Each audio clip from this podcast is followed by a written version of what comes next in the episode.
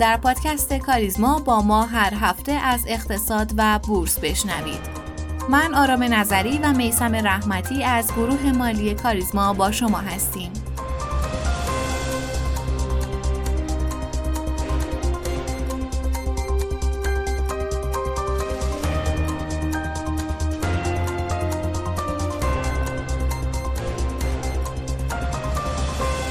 اخبار این هفته رو با هم مرور می‌کنیم. این هفته گزارش آژانس انرژی اتمی درباره فعالیت هسته‌ای ایران منتشر شد. آژانس بین‌المللی انرژی اتمی در گزارشی اعلام کرد که میزان ذخایر اورانیوم غنی شده ایران 18 برابر سقف مشخص شده در توافق هسته‌ای برجامه. همچنین کالین کال معاون وزیر دفاع آمریکا در امور سیاسی با تکرار ادعاهای کشورش درباره برنامه هسته‌ای ایران گفت که هنوز این دیدگاه وجود داره که حل دیپلماتیک موضوع هسته‌ای ایران بهتر از گزینه های دیگه است. بریم سراغ خبرهای بورسی. هرچند هفته گذشته خبر راه اندازی مرکز مبادله ارزی و حذف ارز 28500 تومانی باعث تزریق امید به بازار نسبت به سودسازی شرکت های بورسی شد. در این هفته اما سخنگوی وزارت سمت اعلام کرد تمام محصولات زنجیره فولاد که در بورس کالا عرضه میشن و از یکدیگر ماده اولیه می‌گیرن مکلف هستند قیمت پایه محصولاتشون رو بر اساس ارز نیمایی محاسبه و اعلام کنند. با اعلام سازمان خصوصی سازی بلوک دو نماد فارس و فولاد در روزهای 22 و 24 اسفند عرضه میشه. بنابر این خبر دو بلوک 6.2 درصدی و 5.2 درصدی شرکت هلدینگ پتروشیمی خلیج فارس و فولاد مبارکه برای فروش در روزهای پایانی اسفند ارزش گذاری شد. در این عرضه ها قیمت پایه هر سهم فارس 1975 تومن و هر سهم فولاد 1400 7 تومن ارزش گذاری شده. رئیس سازمان بورس در جمع خبرنگاران در خصوص نرخ خوراک پتروشیمی ها گفت تعیین نرخ خوراک پتروشیمی ها بر اساس قانون بر عهده دولته. با این حال با کمیسیون تلفیق بودجه 1402 مجلس برای اصلاح نرخ خوراک پتروشیمی ها رایزنی کردیم. قیمت نرخ خوراک هنوز نهایی نشده اما قطعا 7000 تومن نخواهد بود در زمان ضبط این پادکست یعنی چهارشنبه حوالی ظهر نرخ دلار حواله به 38100 تومان رسید و همچنین آخرین نرخ دلار بازار آزاد هم در این روز 55650 تومان بود.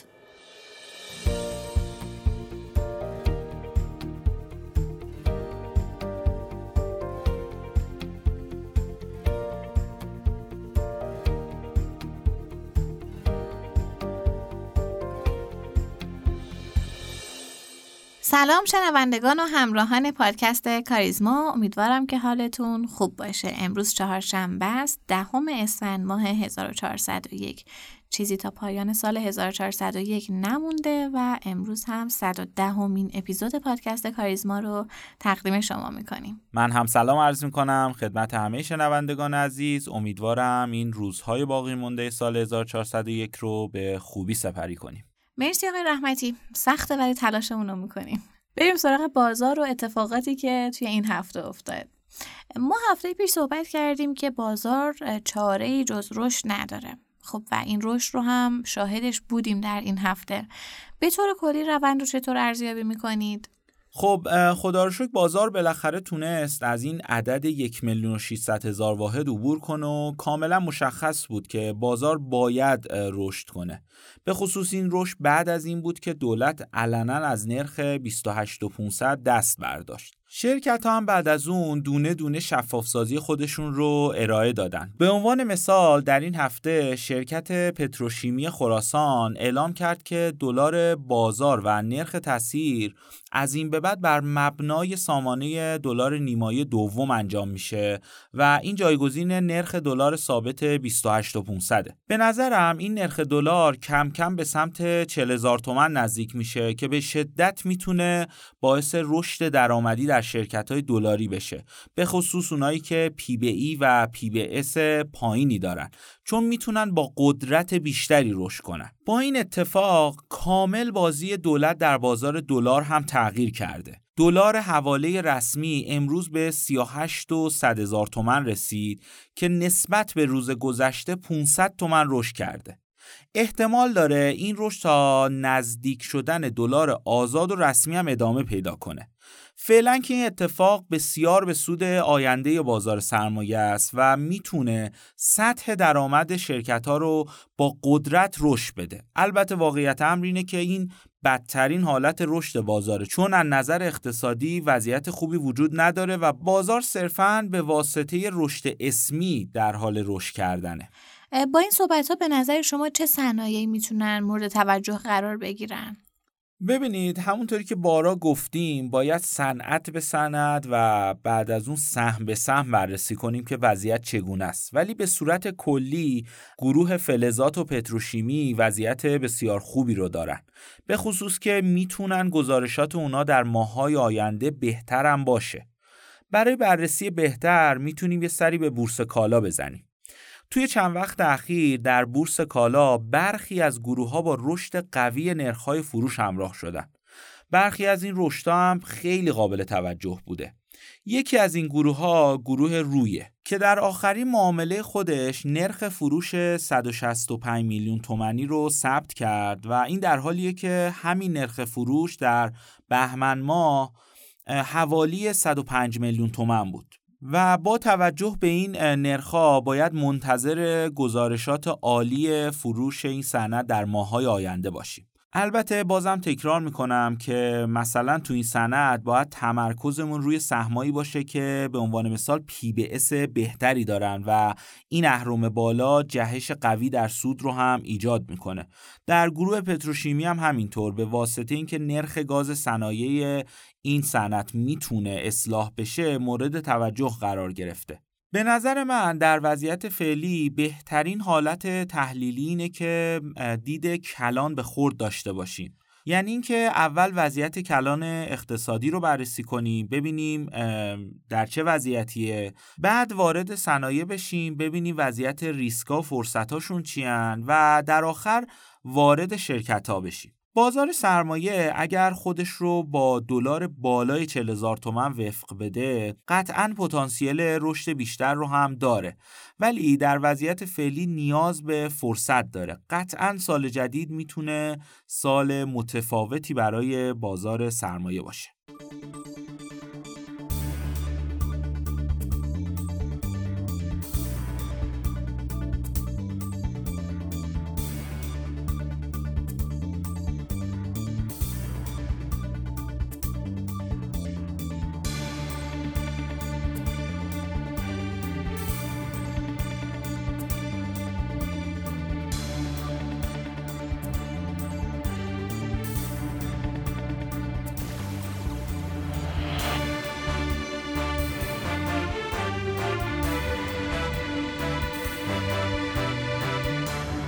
بازار سرمایه در این روزهایی که دلار به بالای 50 هزار تومن رسیده وضعیت بهتری پیدا کرده و از 26 بهمن ماه شاخص کل حدود 18 درصد رشد رو تجربه کرده. بسیاری از افراد اعتقاد دارند که بازار سرمایه تنها بازار عقب افتاده از رالی رشد قیمتها در اقتصاده. به همین دلیل درباره روند پیش روی بازار سرمایه با جناب آقای ابراهیم سماوی کارشناس بازار سرمایه گفتگو کردیم. بشنویم این مصاحبه رو با سرکار خانم بابادی.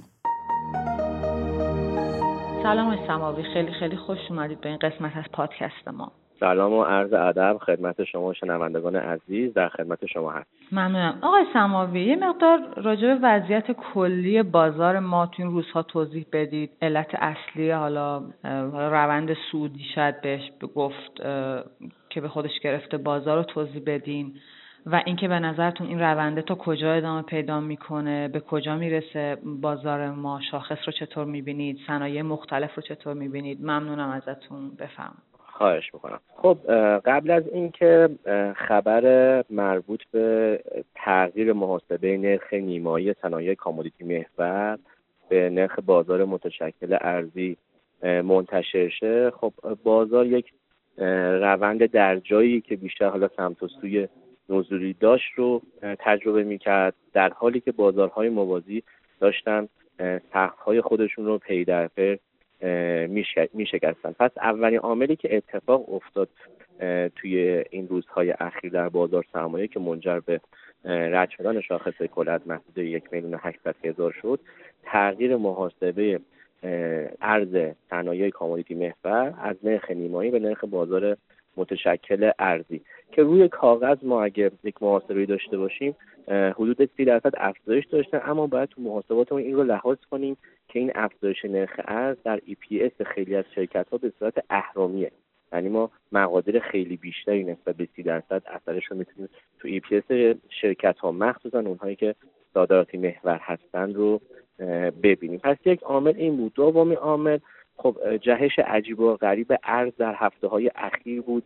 خب همیشه ما اگه به سابقه بازارهای مالی و حالا گزینه های سرمایه گذاری در ایران نگاه کنیم همیشه بعد از رشد و جهش ارز با یک فاصله یا اصطلاحا لگ زمانی ما شاهد رشد شاخص کل بودیم و خب خیلی از سرمایه گذارا انتظار دارن که شاخص سقف قبلی خودش رو به زودی بشکنه. اما چه عامل های جلوگیری می‌کنه از رشد ممتد بازار سرمایه؟ یکی بحث فضای ابهامه. یکی از ابهامات تصمیم های داخلی برای مثلا صنعت خودرو که ما می‌بینیم هر هفته تصمیم های متعددی در این حوزه گرفته میشه و اصلا ثباتی نداشته که خب این همین منجر به سردرگمی و کلیت بازار شده. بحث ابهامات مربوط به نرخ گاز چه حالا نرخ گاز به عنوان خوراک باشه چه سوخت باشه صنایع پتروشیمی سیمان فولاد و غیره رو متاثر از خودش می‌کنه. هنوز مشخص نشده صرفا رئیس سازمان بورس اشاره کردن که هفت هزار تومان نخواهد بود ولی اینکه چقدر خواهد بود می‌تونه مهم باشه.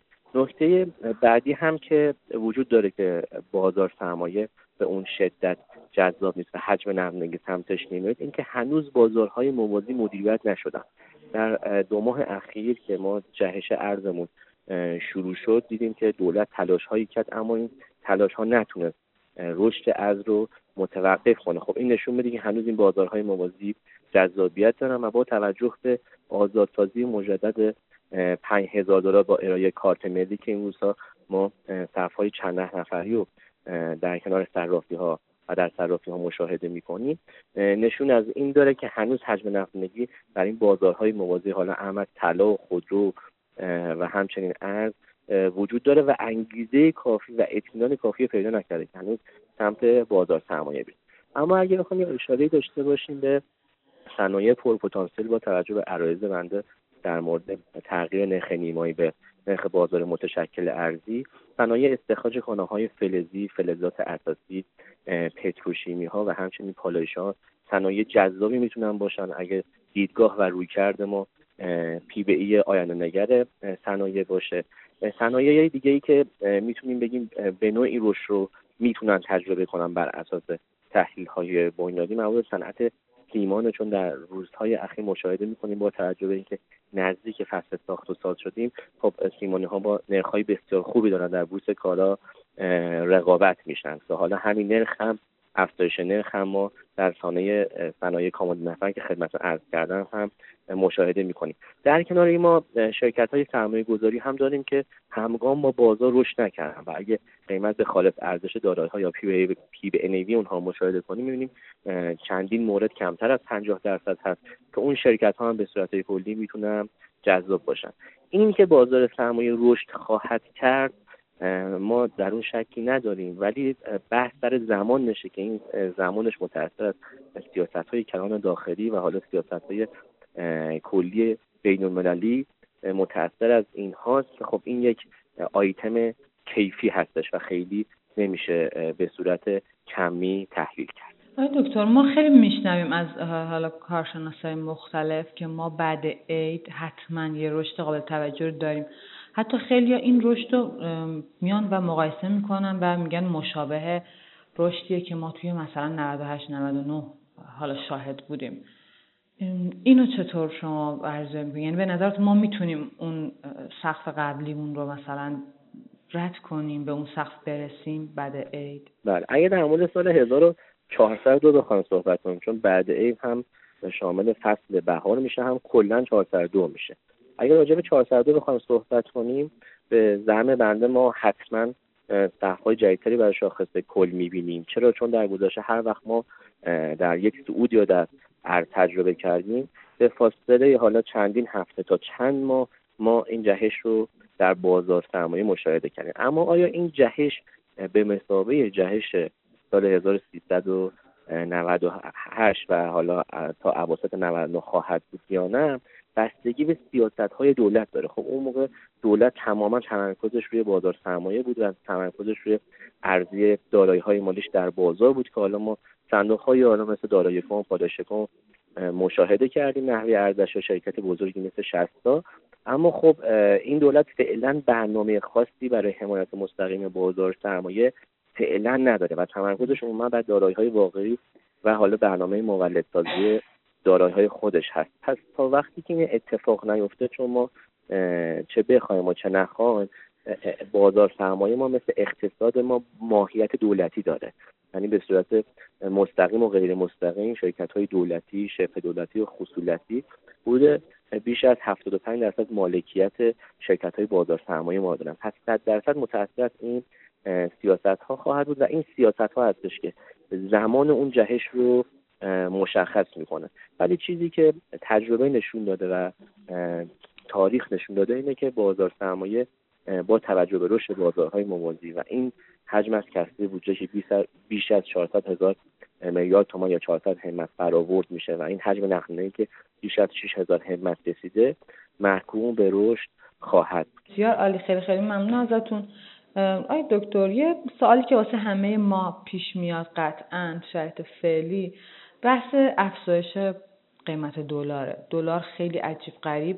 یهو تو عرض چندین روز یه رشد بسیار بسیار زیاد رو تجربه کرده.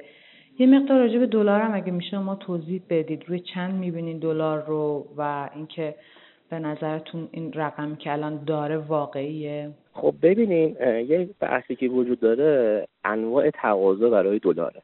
ما تقاضا حالا بر حسب نیاز واقعی داریم که عموما تو بحث صادرات و واردات دیده میشه. بحث تراز تجاریمون هستش.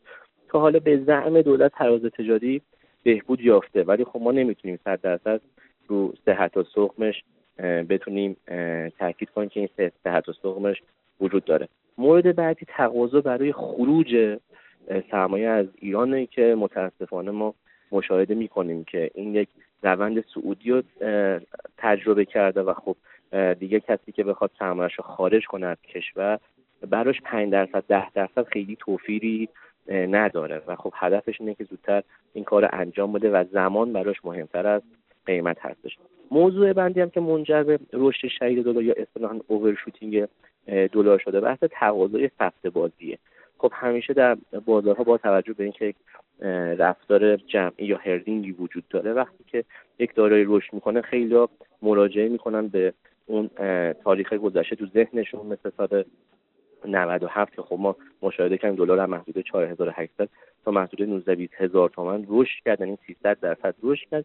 و خب خیلی شرایط فعلی رو تعمین میدن به اون موقع با توجه به اینکه خب خیلی انتظاری هم نیستش که توافق یا گشایش اقتصادی بین‌المللی در واقع اتفاق بیفته. این انتظارات تورمی تا حدی می‌تونه درست باشه که حالا حباب های سکه مخصوصا سکه در قطعات کوچکتر مثل روب سکه نشون دهنده این در تورم انتظاریه و خب تورم انتظاری معمولا تقاضای سفته بازی دلار رو افزایش میده. پس اگه ما بخوایم از نرخ‌های در واقع بنیادی و حالا بحث‌های ارزش گذاری مثل روش ارزش گذاری فیشر دلار ارزش گذاری کنیم الان کمی گرونتر تو بازار قیمت گذاری شده چون محدوده 45 هزار تومان بر اساس فیشر محدوده در واقع ارزش ذاتی دلار اما چون تقاضای خروج از سرمایه داریم انتظارات تورمی بسیار بالاست و چشمانداز خیلی روشنی هم وجود نداره همه این عامل ها خب باعث میشه که دلار این روند رو به خودش ببینه. و اگه این عامل ها تشدید چه دلار می‌تونه افزایش پیدا کنه. اگه این عوامل کاهش پیدا کنه دلار حالا می‌تونه محدوده ارزش ذاتی خودش برگرده.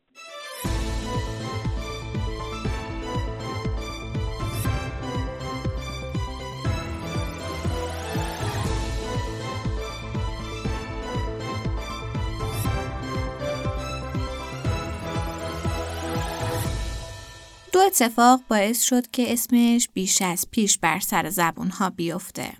اول بردن مدال فیلز و دومی هم متاسفانه مرگش. البته قبل از اون هم افتخارات بسیار بسیار زیادی کسب کرده بود و یک دو جین پیشوند نخستین در کوله پرپر و پیمونش داشت. امروز می‌خوایم در مورد کسی صحبت کنیم که در رشته ریاضی یکی از برترین ها بود و تونست با ایده هاش دنیا رو مبهوت خودش کنه که قطعا شما هم میشناسیدش. مریم میرزاخانی متولد اردیبهشت 1356 بود. اون در مدرسه فرزانگان رشد کرد و تونست توی نسلی قرار بگیره که خاطرات خوبی از مدرسه داشته باشه. مریم خوره کتاب به خصوص رمان بود و دوست داشت که نویسنده بشه. اما در نهایت استعدادش رو در مسیر رشته سختی مثل ریاضیات پیدا کرد و تونست مسائلی رو حل کنه که نه تنها برای رشته خودش مهم بود بلکه برای سایر رشته ها مثل اقتصاد هم بسیار مهم ارزیابی شد. مریم در دوران دبیرستان با بردن دو مدال طلای المپیاد جهانی در سالهای 1994 و 1995 در هنگ کنگ و کانادا مطرح شد. بدیهیه که چون این نخبه توی اون زمان صرفا به یه چیزی فکر می‌کرد و اون هم رفتن به یکی از دانشگاه های مطرحه که اونم دانشگاه شریف بود. مریم به دانشگاه شریف رفت و مسیر زندگیش تغییر کرد. یکی از مهمترین اتفاقای زندگی مریم تو دانشگاه شریف یک تصادف خیلی تلخ بود. اسفند سال 1376 با جمعی از دانشجویان از 22 ومین دوره مسابقات ریاضی دانشجوی کشور از اهواز برمیگشتند که اتوبوسشون مسیر دره رو در پیش می‌گیره. مریم مصدوم و راهی بیمارستان میشه و از اون اتوبوس شش نفر از نخبگان از دست میرن که مریم همیشه از اون به تلخی یاد می‌کنه. به هر حال مریم از اون اتوبوس زنده برگشت تا بتونه مسیر نخستین ها رو طی کنه. بعد از اون سانحه بی سر و صدا راه دانشگاه خارجی رو در پیش گرفت و به هاروارد رفت و سال 2004 دکتراش رو دریافت کرد. بهرنگ نوحی استاد ریاضی دانشگاه کوین مری لندن که توی دوران دبیرستان مریم به اون و چند نفر دیگه حل مسئله در المپیاد رو یاد می‌داده گفته که تز دکترای مریم یک تز انقلابی بوده.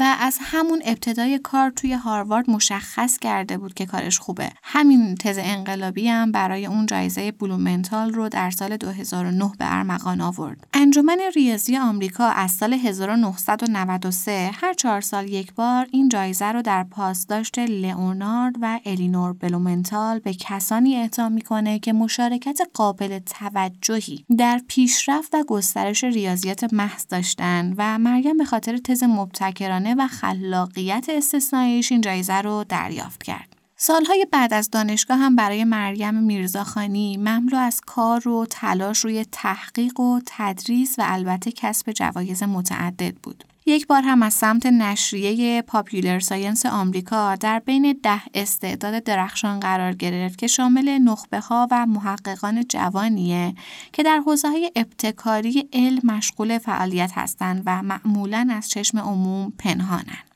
ولی در کل انگار مریم برای مسائل حل نشده ریاضیات به دنیا اومده بود تا روی مسائل بسیار پیچیده کار کنه که حتی نوشتنش هم سخته تلاش برای محاسبه حجم اشکال حزلولی که دارای اشکال نافرم هستن و به معمایی در ذهن ریاضیدانا تبدیل شده بود نمونه ای از همون مسائل معروفیه که تونست مریم اونا رو حل کنه. یه نمونه معروف دیگه هم اینه که اگر ضربه‌ای به یک توپ بیلیارد بزنیم این توپ در سطح محدود میز بارها به دیوارها برخورد می‌کنه و برمیگرده. و اگر حرکت توپ تا ابد ادامه داشته باشه چطور تمام سطح میز رو طی می‌کنه؟ و در کل از این قبیل مسائل تقریبا غیرقابل فهم و سخت.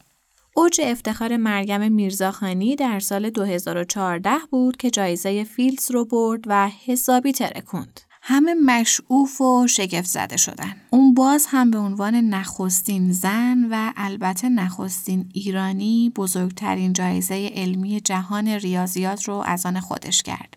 اما هیچکس نمی‌دونه خود مریم چقدر از این جایزه خوشحال شده بود چون در همون زمان بود که متاسفانه به سرطان مبتلا شده بود. سرطانی که آخر سر به سراغ مغزی رفت که همه دنیا رو انگوش به دهان کرده بود. مریم میرزاخانی دخترش، همسرش و همه عاشقان ریاضی رو در 23 تیر 1396 تنها گذاشت و به یک ذهن زیبا پایان داد. عمرتون دراز باشه و مواظب خودتون باشید.